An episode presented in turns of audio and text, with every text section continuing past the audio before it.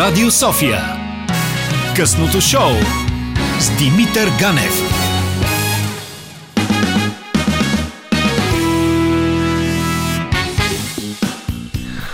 Аз съм Димитър Ганев, човекът, който си свири на въздушна китара Камена Липиев. Въздушен бас, моля ви. Аз съм най-добрият виртуален бас. басист на света.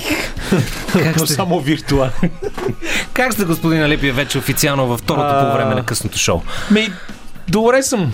Добре съм, интересно ми е. Опитвам се да си представя, че след почти година без работа почвам да правя нещо ново. А, малко ми е странно. Бих се пенсионирал, честно казано, ако можех да рентиерствам, ако бях спечелил някоя шестица от тотото или нещо такова, mm. да отида някъде в гората, в самотна хижа и да си пиша мемуарите, но обстоятелства са такива, че Националният осигурителен институт спира своята стипендия съвсем скоро и трябва да се работи, защото трябва да, поне до пенсия, ако доживеем някой ден. Так, и така. Абе, няк, някак си като те гледам колко си, а, колко, колко си жизнен и колко си ентусиазиран и от срещите, които имахме и долу в редакцията, някакси не си те представям да се пенсионираш така толкова млад. Ами, божа работа, да знам. А, това беше много интересна година, а, в която на мен ми се стори, че никой няма нужда от това, аз да правя каквото и да било. А, година, когато си бях сам със себе си, разбира се, жена си, защото живеем а, изолирани в, известно време от а, месеците на затворена България, която трябва, може би, скоро пак да бъде затворена, колкото и да ми е неприятно това. Нещо май на там И през цялото време съм а, разкъсан между това, всъщност някой има ли нужда от мене да върша тази работа, някой има нужда от мен, както mm. е правилно в Българското национално радио, не трябва да се правят такива грешки. А, и също времено от страхотното усещане за свобода, за това, че не трябва да стоиш затворен в един офис часове наред и да правиш 24-7 работна седмица. А, имах нужда от тази почивка, от тази почивка и се чудя сега наистина дали да поема на някъде или да продължа да паузирам, защото времето е такова. Но като цяло наистина съм много добре. Имах доста време да обърна внимание на себе си, нещо, което не ми се беше случвало години, години наред как а, ти се отрази ковидната изолация, освен, че ето вече си магистър? Депресиращо ми се отрази от гледна точка на това, че аз съм изключително социално животно. Аз се храня от енергията на приятелите си. Не, не им я изпивам, не съм енергиен вампир, но Това е хубаво. А, имам нужда да се виждам с хора, имам нужда да си говоря с хора, въпреки че рискувам да им бъда досаден често и не ми се отрази много добре, още повече, че точно в началото на годината за първи път от 10 години сам започнах да тренирам обратно, влязох в залата, за да работя върху себе си, защото no pain, no gain, както се казва. О, да. да. без болка няма напредък, нали? това е фитнес девиз. А, и точно когато усетих, че започвам да влизам в някаква форма, затвориха държавата. Първия месец си го прекарахме чудесно, защото дъщеря ни си дойде в къщи и бяхме тримата заедно. А, обездвижването го компенсирах с катерене на стълбите в хода и изходенето на пазар. След което имахме невероятно лято и в крайна сметка идва есента и почваш да мислиш за това тук на къде, сега на къде, както се казва в легендарния филм на Рангел Вълчанов. И вие взехте, че, че се обадихте. Сега го приемаме това предизвикателство, да видим дали нещо ще излезе от него, защото ако тръгнем сега с огромен пломб и кажем, ще направим такова шоу, което никой до сега в живота си не го е слушал, а, това ще бъде пълна глупост, но ще се опитаме да бъдем забавни. Аз ще се опитам с ваша помощ, разбира се. Нещо, нещото, на което си стиснахме, си стиснахме ръцете, е точно това, че има една абсурдност в спортната журналистика в последно време и едно а, липса на, на критика, липса на коментарност, качествена. Последното нещо, за което се сещам, даже предния час го, го анализирах. Григор Димитров качва се две, две позиции нагоре, успехи, неуспехи, проблеми и така нататък. Играе прилично. Най-интересното за нашите журналисти беше коя е новата жена в ложата в кавички. Да.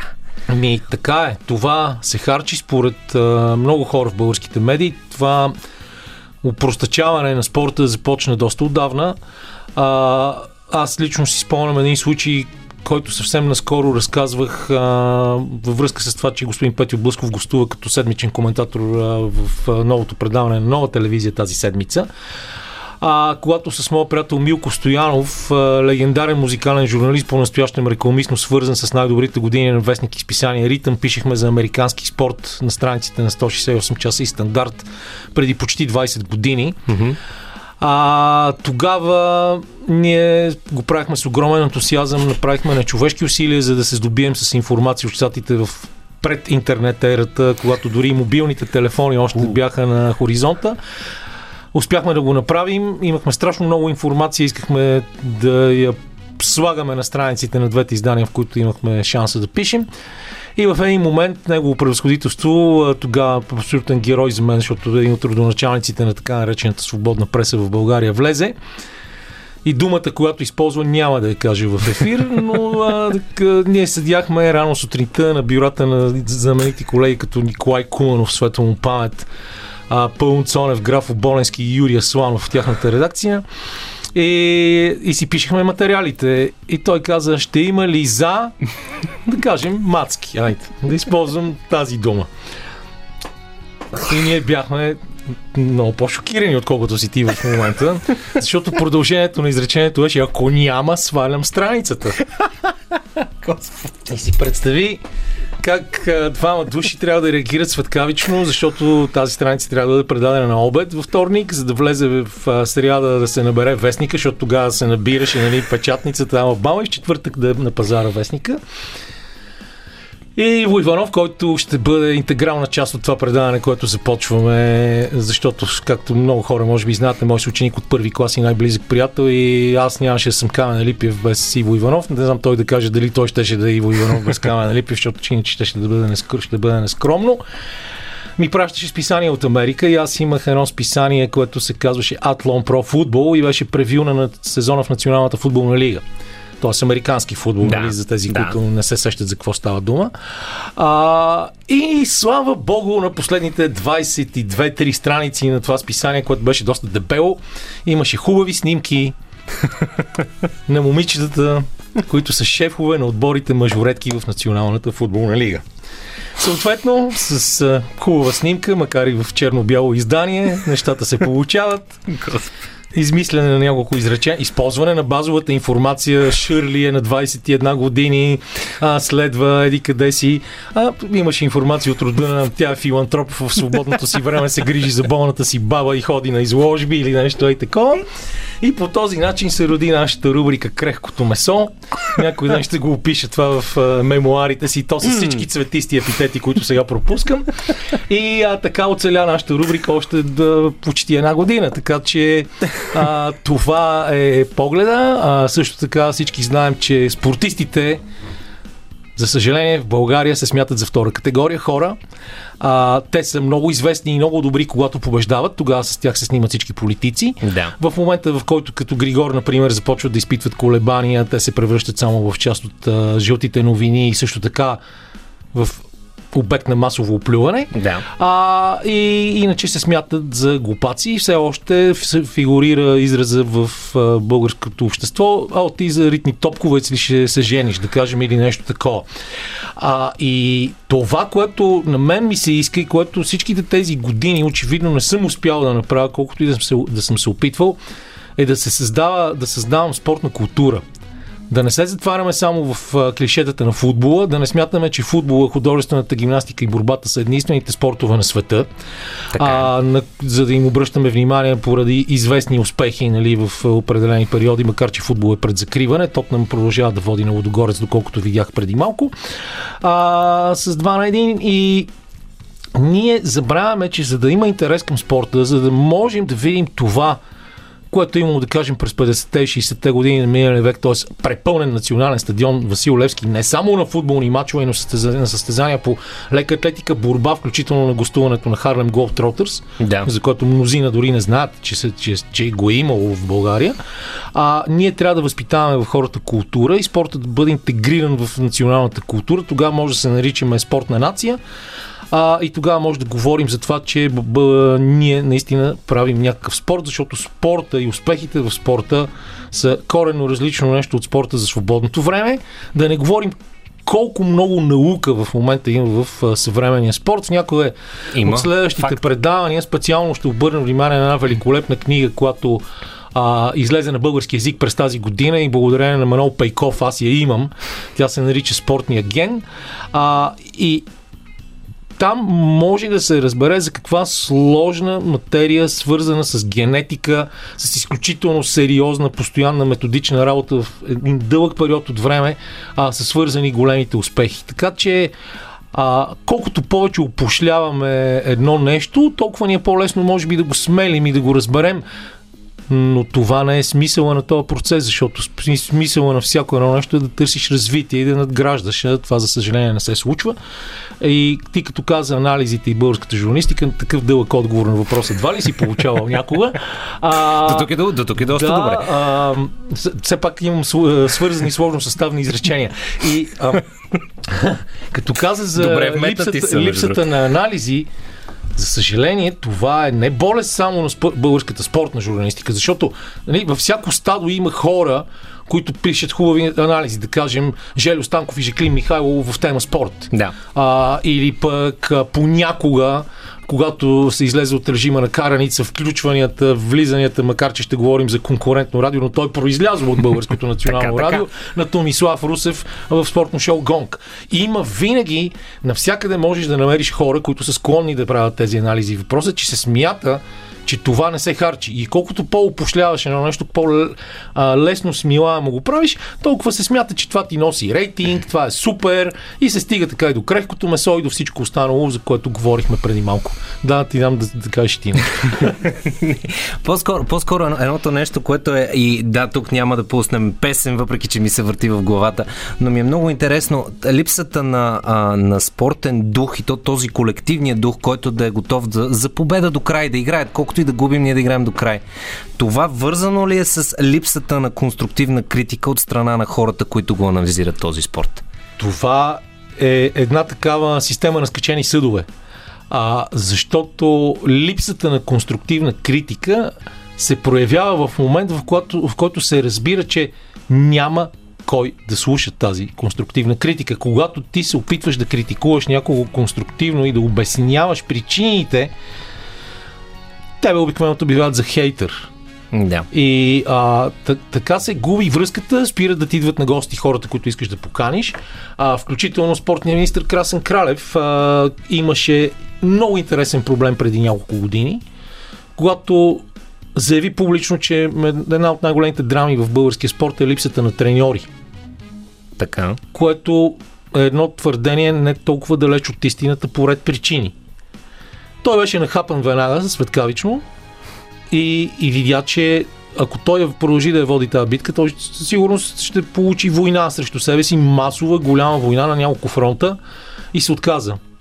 И въпросът е също така не само дали има кой да критикува, но дали има кой да чуе тази критика. Защото иначе те могат да ти кажат дори, че не си се събличал по физическо и всякакви такива характерни Да, клишета, да. за да неглижират това, което ти искаш да кажеш и да задаваш въпросите, които трябва да се задават. Така че това е взаимен процес и очевидно и с цялата тази политическа коректност и много сериозния натиск върху медиите, и корпоративен и институционален, а, се губи нуждата от такива неща, а пък а, това води съответно до липсата на един много важен коректив, защото медиите не случайно се наричат четвъртата власт. Това пак е клише. Точно, Нали, коректив. ни предстои, предстои разговор за клишета, но е факт. И, и когато ти изкупиш четвъртата власт, Да. ти се чувстваш на върха на света, но след години разбираш, че това хич не е било бил правилният път, но тогава вече е късно. Че щетите Така са че тотални. това е да. да, много дълга тема, може да се нарече и философска дори по някакъв начин. Въпросът е, че когато една част от системата не работи, обикновено и системата спира да работи добре и почва да, да как се казва, да и тракат колелата, да Абсолютно. трябва да се смазват по някакъв начин. Радио София. И така, В дуел. типичния си стил продължаваме. Поздрав за момчил и Джо, който явно ни слуша чак в Брюксел. Ох, винаги, винаги се сещам за... А, но това не, това не беше клише, въпреки че сега милия му, да, аз като фен на Манчестър Юнайтед ми е много тъжно за Оле Гунер Солскияр, убият с, с бебешкото лице да. и златната резерва на Манчестър Юнайтед. едно от виртуозните умения, на особено на пишещите журналисти, е да кръщават играчите по някакъв запомнящ се начин и това да става след това наистина тяхното име, което всички повтарят. Така че това не може да бъде наречено клише. Въпросът е, че всъщност ти занимавайки се с, особено с спортна журналистика, ти попадаш в едно царство на клишетата. Това е неизбежно. Защото спортното новинарство на практика е базирано сигурно на 90, сигурно е базирано на 90% някъде, на 90% също е тъпотия, не трябва да се казва. 90% от спортното новинарство е са клишета. Защото ти нямаш 15-те или 20-те или 45-те минути на посвета и у нас. Ти така. имаш 5 или 7 минути в една емисия, в която трябва да, да пуснеш, ти искаш да пуснеш 10 новини. Продуцентите обаче казват, не така не се правят новини, защото ти трябва да имаш един или два разработени по-дълги обекта, да имаш един-два покрити бланка и да имаш 3-4 световни новини. И в един момент ти трябва да пишеш текстове, които са между 25 и 30 секунди, в които да сгъстиш информацията и да сложиш само най-важните неща. И там наистина най-удобното и най-лесно, особено когато трябва да напишеш бързо този текст и след малко си е в ефир, е да сложиш дежурното клише. Всички го разбират и знаят за какво става дума. Да. Търсиш едно-две повторения, ако можеш да не кажеш попадение е по-добре за тебе, но няма начин да, да, да не влезеш в това. И също време от другия нали, за мен е най-голямата част и най-важната в телевизионната спортна журналистика е коментаторството. Mm-hmm. Ти там нямаш как да работиш само с клишета. Напротив, ако искаш да си ти, както казахме преди малко, ти трябва да изградиш собствен стил. И когато си израснал обаче, и сега да ми простат легендарните колеги от Българското национално радио, но с техните клишета като малък, да кажем, с спорт и музика в събота, с 8 включвания от 8 различни стадиона, така. с 8 различни коментатори, някои от които с изключение, да кажем, на Митко Чуков, който беше известен с опита си да говори по различен начин, а, говорят за едни и същи неща, които са коженото кълбо, зеления килим а, и всичко останало, нали, а, ти си вкарваш всичките тия клишета в главата и казваш, след като тия чичковци, да кажем в телевизията, да, сега поне сме в радиото. Да. А, те всичко всичко говорят така и аз ще говоря така. И аз съм имал случаи, сега няма да цитирам имена, с млади напористи колеги, които идват, печелили, спечелили конкурс, искат да стават коментатори. Отиват и всичко, всичко, всичко, което говорят е единствено и само клишета. И в този момент ти кажеш. Она на английски, ето така три думички започва с W. Нали? И, а, три буквички. И, и, и, се опитваш и обясняваш и казваш. Ама това не се. За съжаление, то занаят той не се учи. Ти можеш да покажеш на някакво, някакви основни принципи. Може да го научиш, че тази работа е 24-7. Нали? Тази, да. тази работа наистина, да ни простят нашия български в момента, но това е този е изключително популярен израз и доста неща се съдържат в него. Ти трябва да знаеш какво правиш тази работа. Трябва да имаш 20 спортни апликации на телефона. Не е като време на времето с Милко Стоянов да пишем на машина писма в NBA. А, Просто цялата информация ти е на един клик разстояние. Дори не ти е нужно да се обаждаш по телефона. Да. Всички имат тази информация обаче. Всички, които се интересуват, имат тази информация. Как ще запомнят тебе, ако ти нямаш собствен стил? ако говориш само с клишета. Как, как, по какъв начин това ще се случи? Няма шанс. Никакъв шанс няма това да стане. И, и това просто трябва да е ясно. Ясно трябва да е ясно, че за да генерираш аудитория трябва да използваш социални медии. Те са силни, силно теоретични неща, обаче живеем в абсолютно други времена. Не е времето. Извинявай. това не е онова. Така. А, а, не е времето, в което се редиш а, понеделник, четвъртък и събота на репа и си купуваш, да кажем, работническо дело, но вътре ти ловит вестник Народен спорт, защото той е рядкост и ти познаваш продавачката. Това, това не го знаех, между другото, виж, това е преди моето... си много по-малък. Това е съвсем закономерно. Вторник, така си набавяш иллюстрования спортен седмичник старт, за да си налепиш снимките на отборите от последната страница в някоя голяма тетрадка и да си ги събираш и да си менката, ако някой го няма.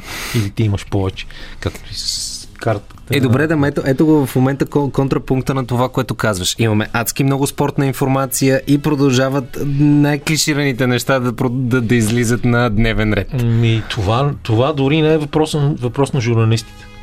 Това е въпрос на техните ръководители. Когато ти работиш с едни хора, ти работиш в отбор и в крайна сметка, когато те са млади и сега си започват кариерата, ти трябва да се опиташ да ги научиш. А не, ей така, О, той е голям симпатия. Утре го пращаме на сутрешен блок. Дали е готов, дали се притеснява, дали има някакви проблеми, дали владането на езика му е добро, дали му е бърза устата, дали може да импровизира, защото в сутрешния блок на практика ти имаш диалог с водещия на да. сутрешния блок. Такъв е формата. А, и когато, когато не ти работи този диалог, това се вижда от всички още на 15-та секунда. А, и, ти ако хвърлиш такива хора в ефир, те може някой ден да се научат. Ако те стават, ще се научат. Но това не е добре нито за теб, нито за тях. Да. И ти за да ги научиш, ти трябва първо да работиш с тях и след това да ги пуснеш на, на, на фронта, на полето да се бият. Иначе не става. Така че това е същото като сега да се появят такива чичковци на моята възраст, са някои чичковци по-млади от моята възраст, но вече отдавна чичковци, да почнат да обясняват как младите не стават. И преди да кажеш, че младите не стават, трябва да си кажеш, че младите са нашите деца. Това са децата, които са да. нали, моите, на моите приятели и на моите връзници. Ако те не стават, значи ние за нищо не ставаме, защото ние не сме ни научили. И това е същото и в този, бизнес, навсякъде. Защото ти, ти не си, никой не е вечен. Нали, нашата любима група Kansas казва Nothing lasts forever but the earth and sky. Нищо не да. остава за винаги. Всичко е dust in the wind. Обаче, когато преди то пясък този прах да се разпилее на вятъра, ти може би трябва да се опиташ поне си свършиш работата като хората. Ма тук, има, тук идва страха от това да предадеш знанията на по-младото. За да не ти вземат работата? Да. Защо? Ми, не знам, аз поне го усещам. Аз имам привилегията да ти я познаваш прекрасно, моята майка, тя да ме научи каза, как да, да говорим за нея. не, каза, каза точно предаването, предаването, да. на, предаването на знанията. Тя ме научи да говоря правилно. Ими да. Ама то, ти знаеш ли, че това беше нещо абсолютно задължително. Аз, да кажем, съм си патил адски много заради това, че си позволявам да използвам жаргонни думи в ефир. Но аз мятам, че това е част от моят стил и така да. се доближавам до хората, а пък това, което аз винаги съм смятал, че ти за да можеш да обучаваш своите зрители, защото в крайна сметка не всички познават в детайли спорта, с който ти се занимаваш, ти трябва да ги хванеш за ръката и да ги дърпаш със себе си през цялото време. Тоест, хем те да се чувстват привлечени от тебе, хем ти да се опитваш да им помагаш стъпка по стъпка.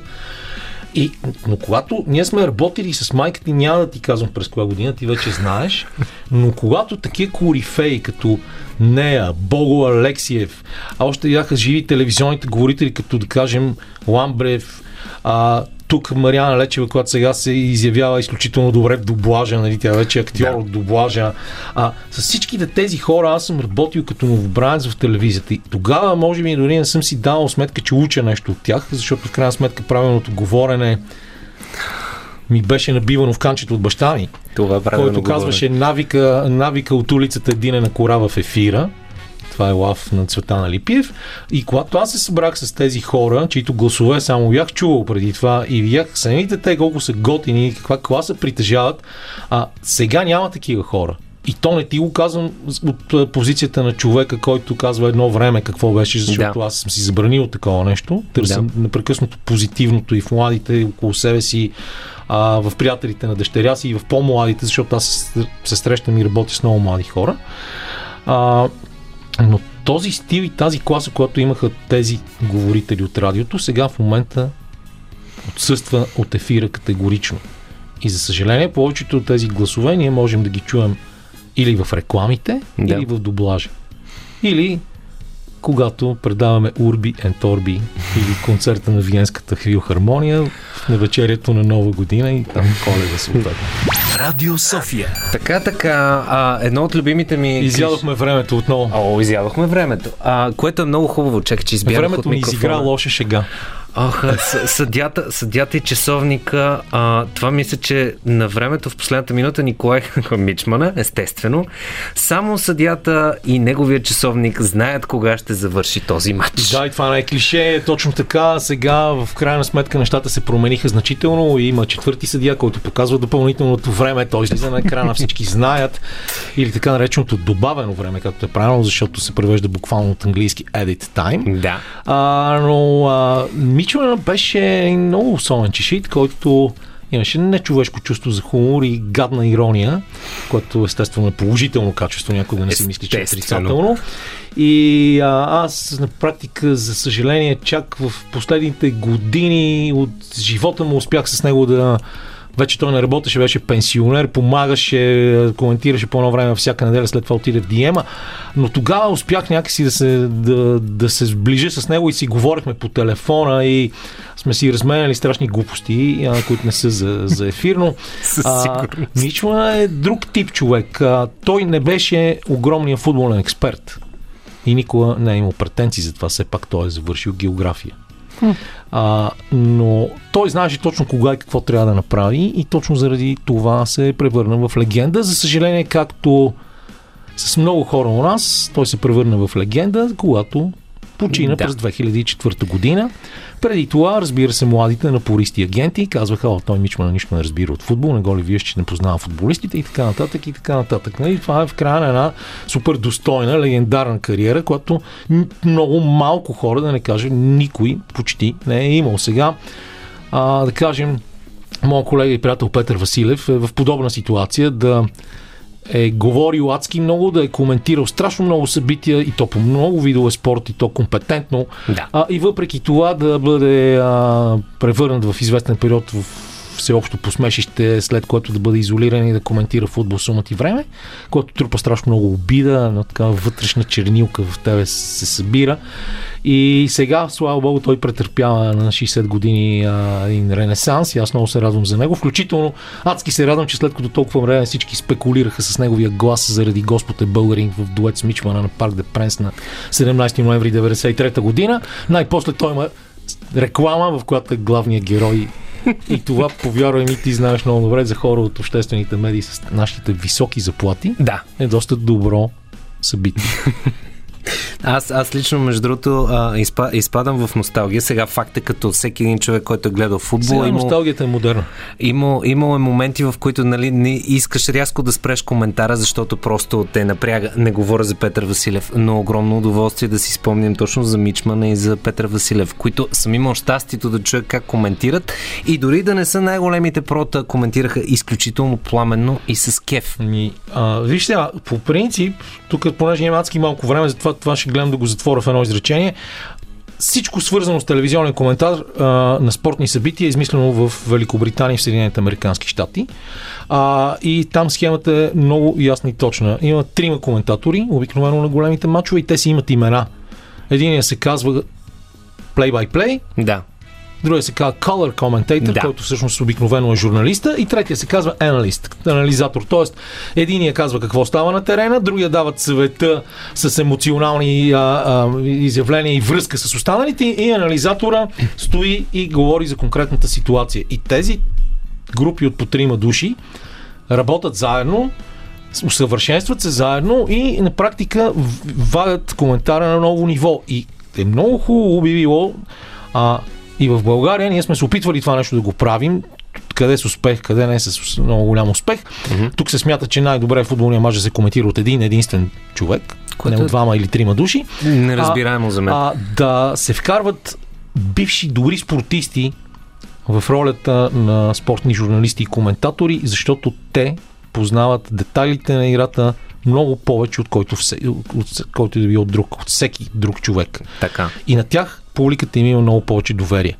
Един от огромните проблеми в България е, че много рядко, и това пак го дискутирахме преди малко, Да. можеш да намериш така наречените вербални типове, хора, които се изразяват свободно, добре работят с езика, които излизат от тези среди. И това е мъчение понякога, защото има супер готини агенти, с които ние сме работили и някои от които сме откривали сега гастролират по всички други студия.